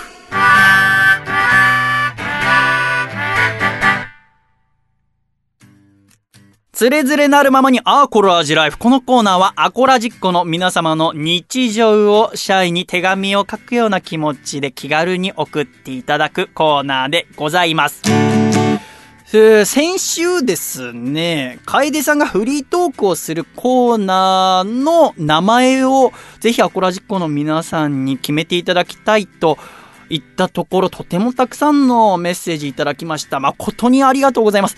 えー、楓ちゃんがね、月替わりで、えーいろんなことを掘り下げて喋っていくというコーナーなんですが、この1ヶ月はハロウィンについて特集していたのですが、ハロウィン前の最後の1週を風でお休みっていうのはですね、なかなか残念ではございますが、えーぜひ、楓ちゃんにもですね、聞いて決めていただきたいですね。たくさんいただきました。ありがとうございます。1通目、こちら29歳女性、神奈川県のラジオネーム、エリザベスパート2さんからいただきました。細見さん、こんにちは。こんにちは。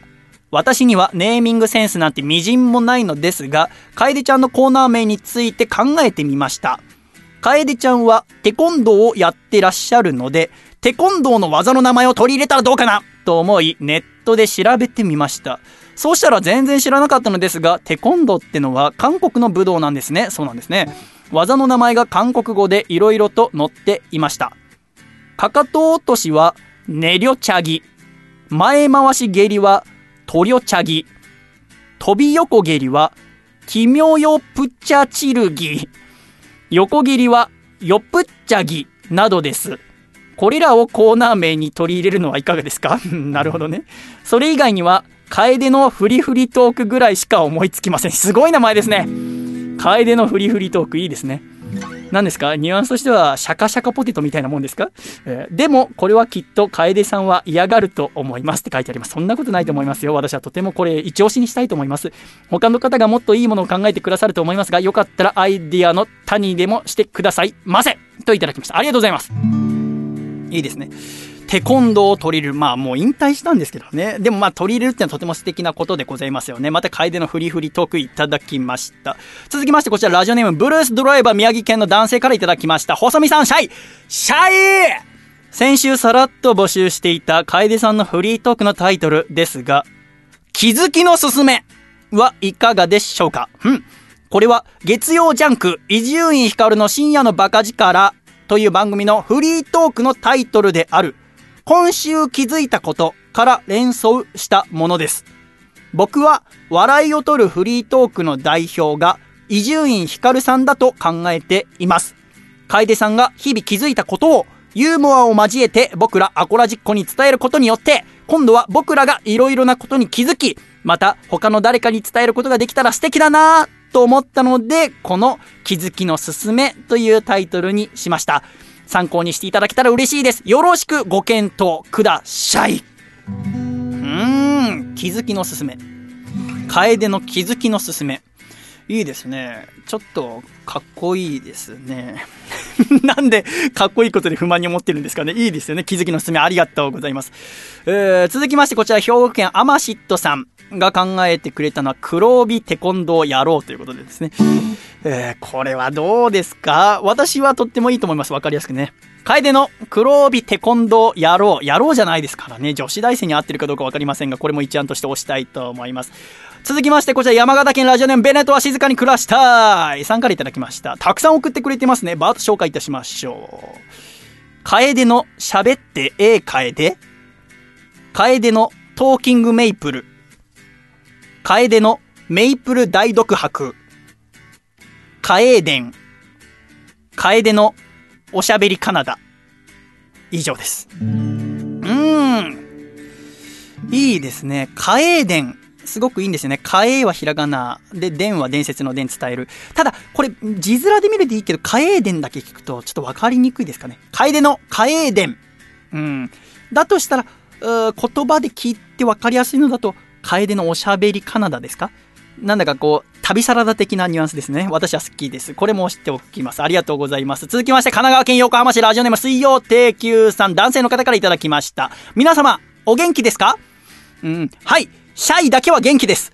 えー、楓さんのコーナー名ですが、楓さんが気になったことをいろいろ調べるコーナーということで、ウィキペディアの植物の楓のページを見てみました。そうすると、楓は、バラ類、ムクロジ目、ムクロジ科、楓属だそうです。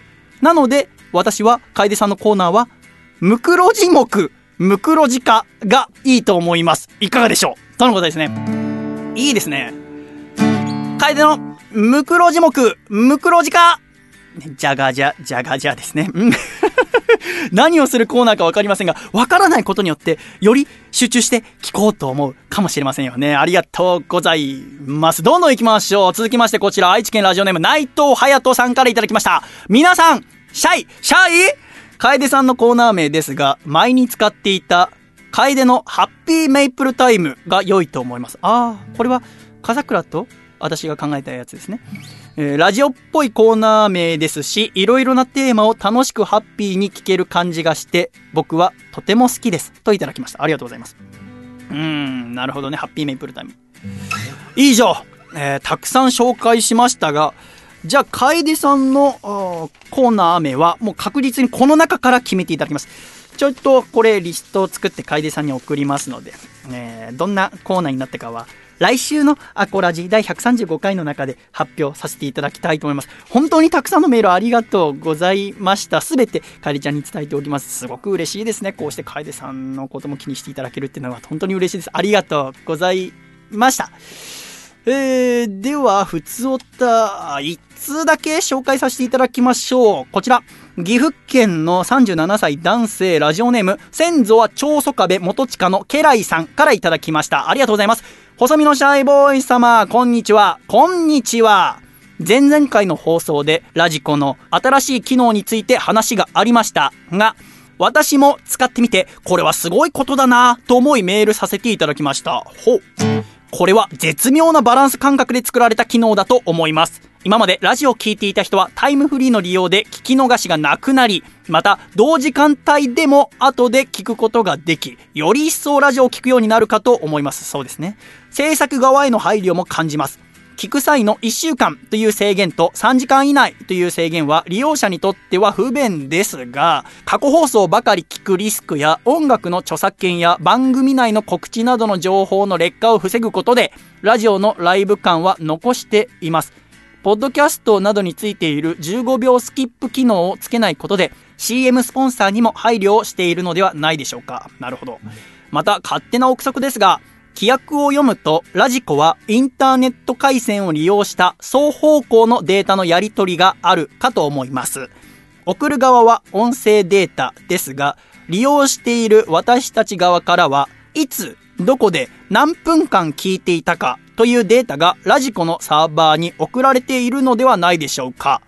従来のラジオの聴取率はアンケートなどかと思いますが、ラジコは聞いている人全員分のデータを集めることができ、このデータの解析は制作者やスポンサーにとってとても有益な情報になるんではないかしら、と思います。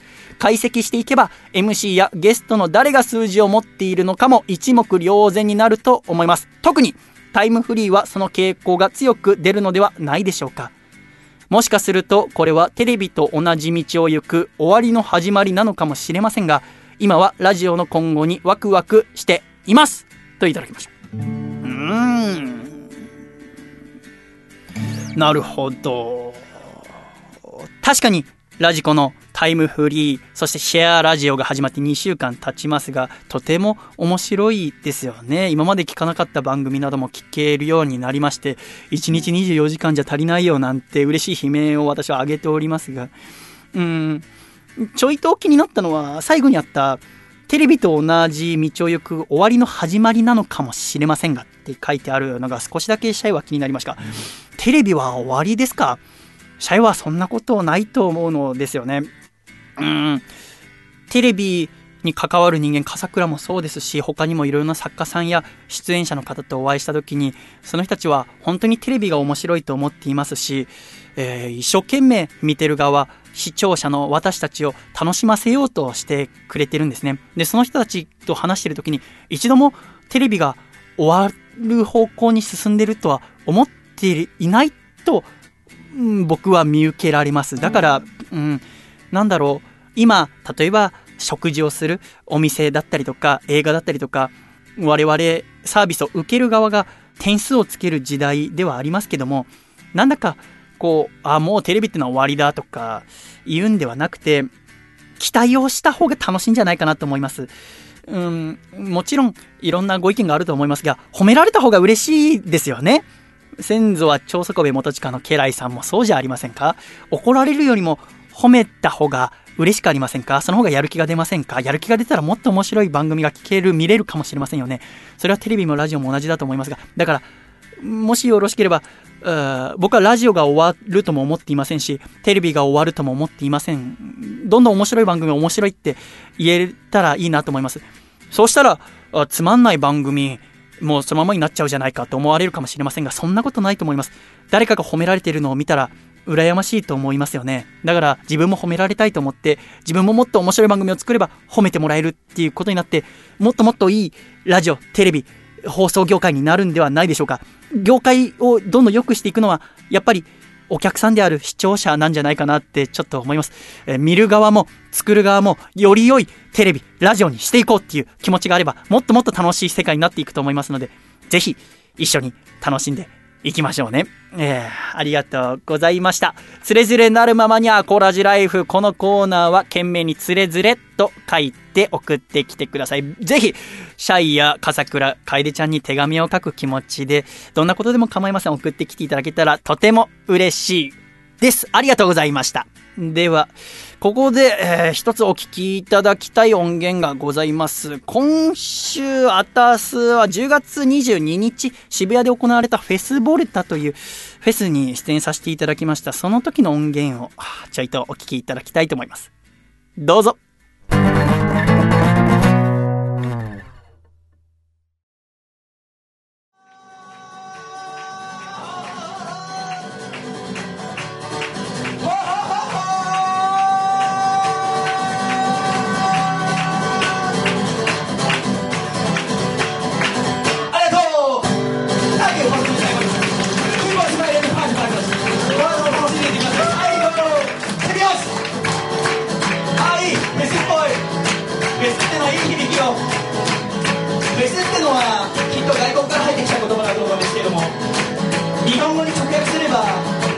幸せって意味だと思いますえー私はさっき読み間違えてしまったけど私の中では今日はとても幸せな日曜日最後に私の名前を呼んでください私は細身のシャイボーイ細身のシャイボーイ細身のシャイボーイあい細身のシャイボーイ細身のシャイボーイすごい今たくさん呼んでくださってありがとうじゃあそこの兄貴ちょっとお願いがある全部私の名前を呼ばせるのは申し訳ないからじゃあ私が細身のっつったら下のシャイボーイだけ呼んでもらっていいちょっとやってみよう練習だかも細身の細身の細身のおやおおお細身の細身の世知辛い世の中何でも点数をつける世の中でございます今のお兄さんのシャイボーイの掛け声点数をつけるのであれば120点でございます。お兄さん大きな拍手をありがとうねでは最後に皆さんで一緒に行こうね素晴らしいフェスティバルさん。にしましょうせーの細身の細身の細身のおや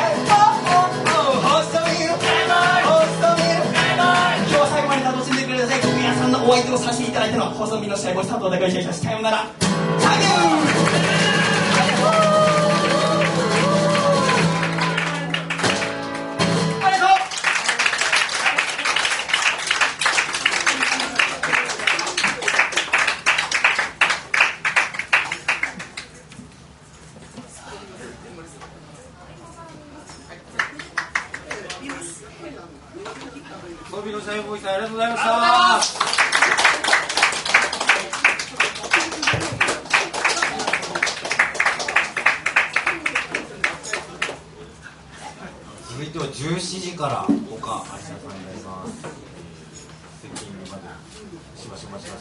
so we shine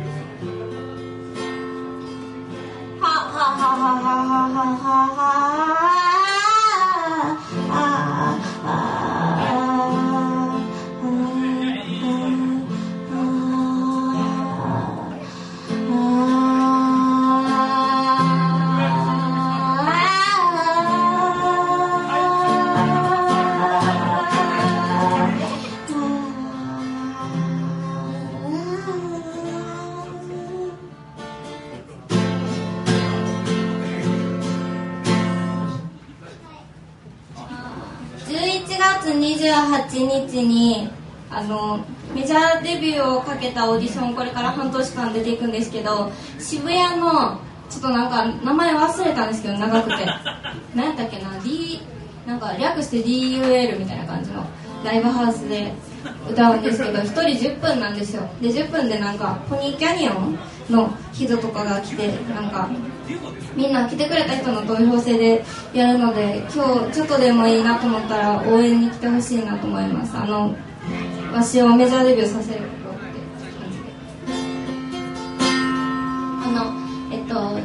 己紹介します。4月に大阪から上京してきました。岡ありなと言います。そこにいるやつ全員入れや。ん全員入ってこいボケ。全員入るマジで。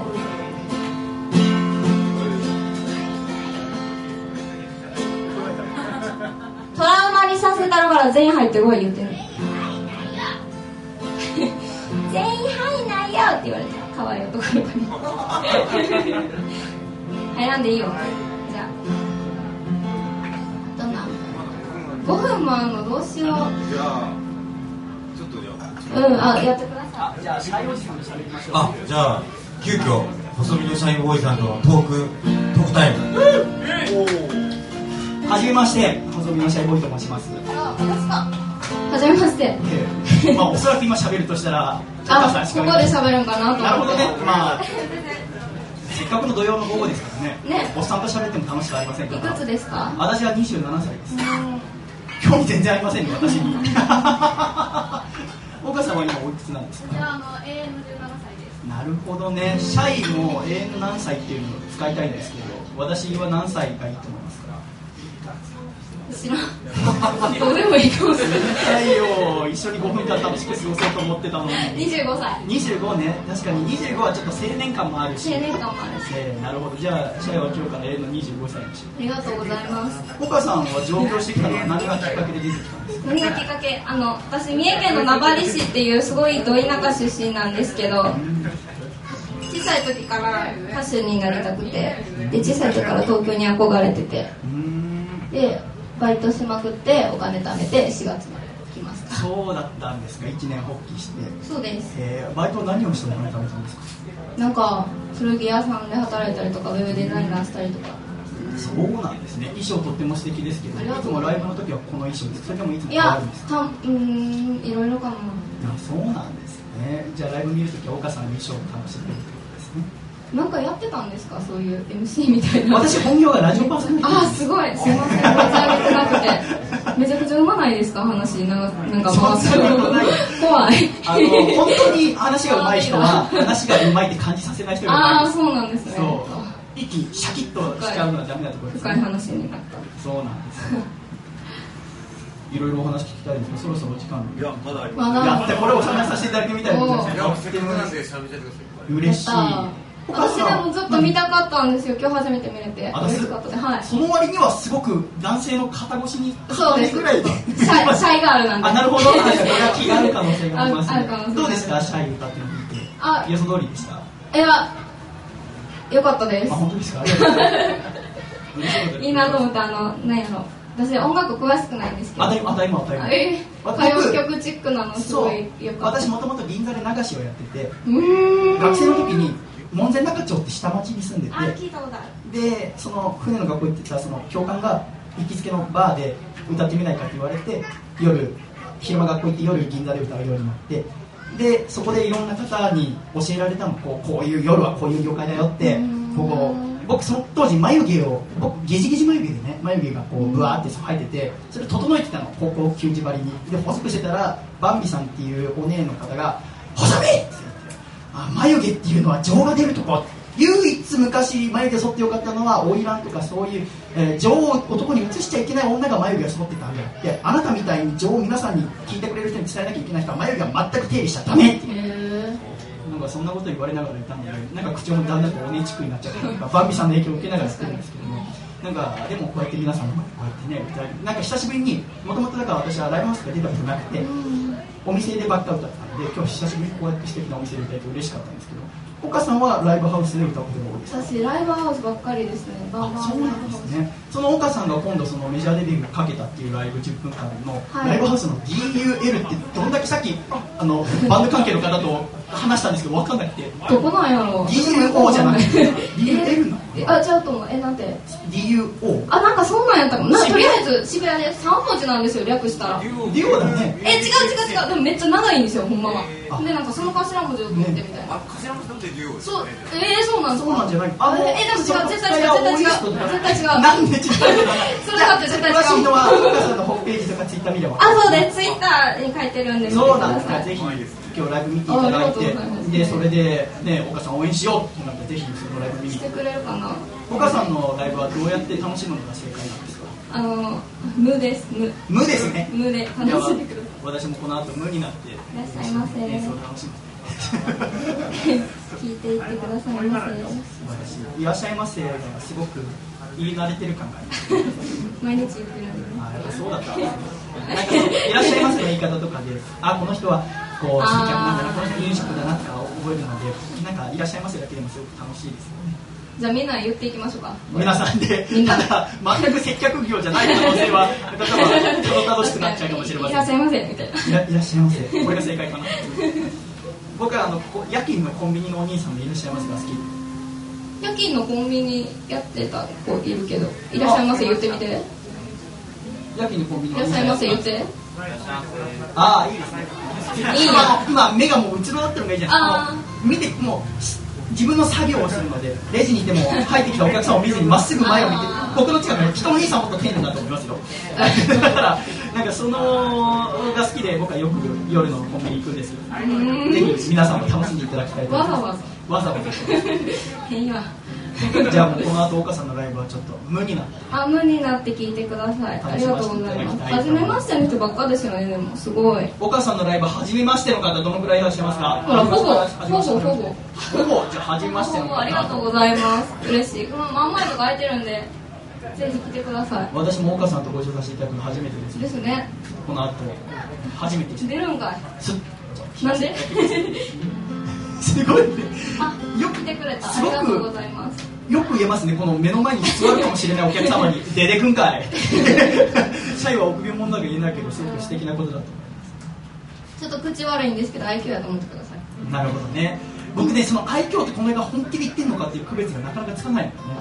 全部愛嬌全部嘘なんですよ。そうなんだ。愛嬌なんだ。愛嬌でしかないじゃあ言ってくれたらなんかこう楽しくしようとしてくれてんだなそうです一緒にそうです。喋ろうと思ってくれてんだなと思っていいわよねでもあんま動画行き過ぎると怒るでしょ？今は怒ってないよね。怒ってないです。おじさん心配になってしまう基本切れてると思われるんですけど切れたことないんで大丈確かに。これからライブするっていうのにこ喋りかけられるのも迷惑よね。えー、嬉しいです。でも。本当ですか？どうですか？あ素晴らしい。では大変ながらお待たせしました。岡さんのライブいらっしゃいませ皆さんで楽しんでいただきたいと思います。盛大なる拍手でとか言うと怒る？あ全然。盛大なる拍手を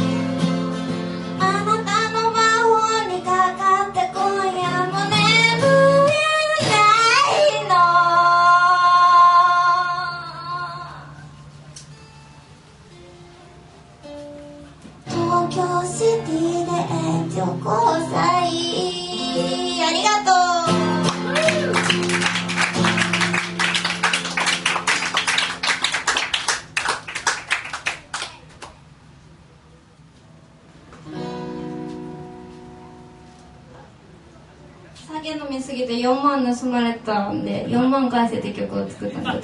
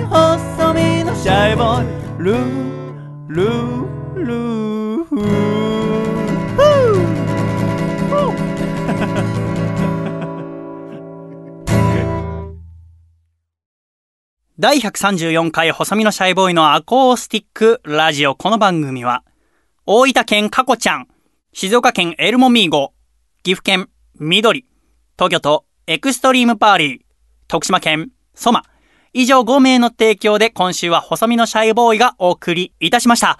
最後までお聴きくださり、誠にありがとうございましたでは、ご一緒にエンディング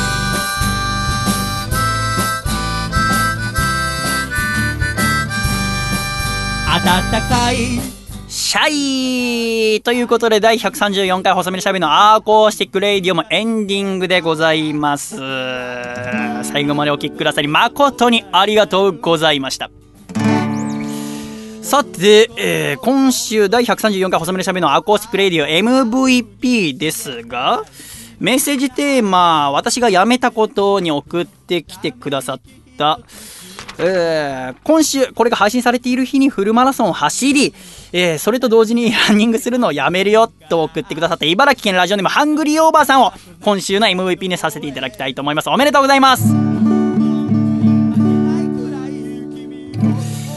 さて、ということで今週はシャイ一人でお送りしてまいりましたが、いかがだったでしょうか？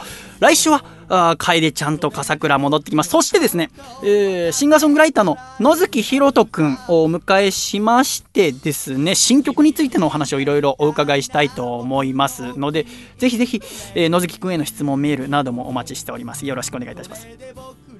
あー終わりましたあーエンディングでございます。うーそうですね。うーん、ラジオは面白いですね。うーん私は、いろいろ考えるんですが、ラジオをやっていて。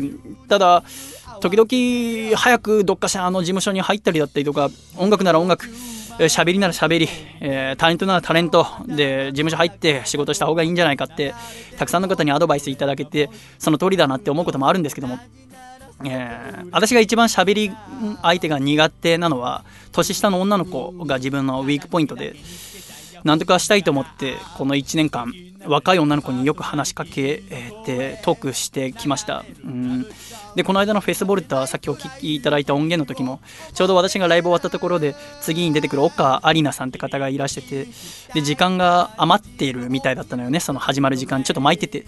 だから思い切ってちょっと私怖かったんだけどいつも震えるだけどちょっとでも話せるようになったらいいなと思って頑張って話しかけてみた時にねえーいきなり話し終わって曲始まる時初めて初対面だったから急に「コンドームが破けないかな」って始まった時にすごく度肝抜かれてうーんびっくりしたのよねさっきまで喋っていた小柄な可愛らしい女の子がこうして自分の気持ちを吐露するんだなってあのドキドキって私このアコラジをやってなかったら出会えなかったことなんですよね。それがあもちろん聞いてくださった方に面白く伝わるか分かりませんけどあのドキドキってそういう所属したりするとどうしてもう制限がありますからいろんなところに気軽にフットワーク軽く行けなくなる。そうするとああいうドキドキが得られなくなってしまう。もっと大きいたくさんの観客の前でのドキドキもある面白い。だけどそれは違うところでもできるじゃない。私しかできないものを作っていきたいなと思ってわがままながら今やらせていただいて今の目標は200回しっかり作りきるっていうことでございます。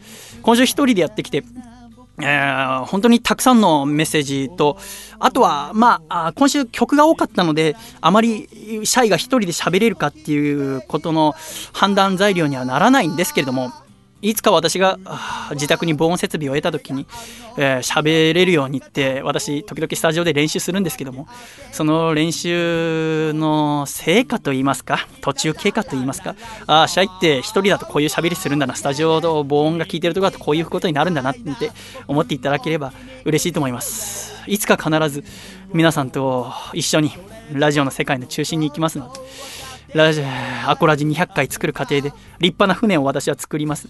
一緒に乗って長い長い航海をしていただければと思っております。今週本当に私一人の放送でございましたが最後までお聞きくださり誠にありがとうございました。日本シリーズ面白いですね。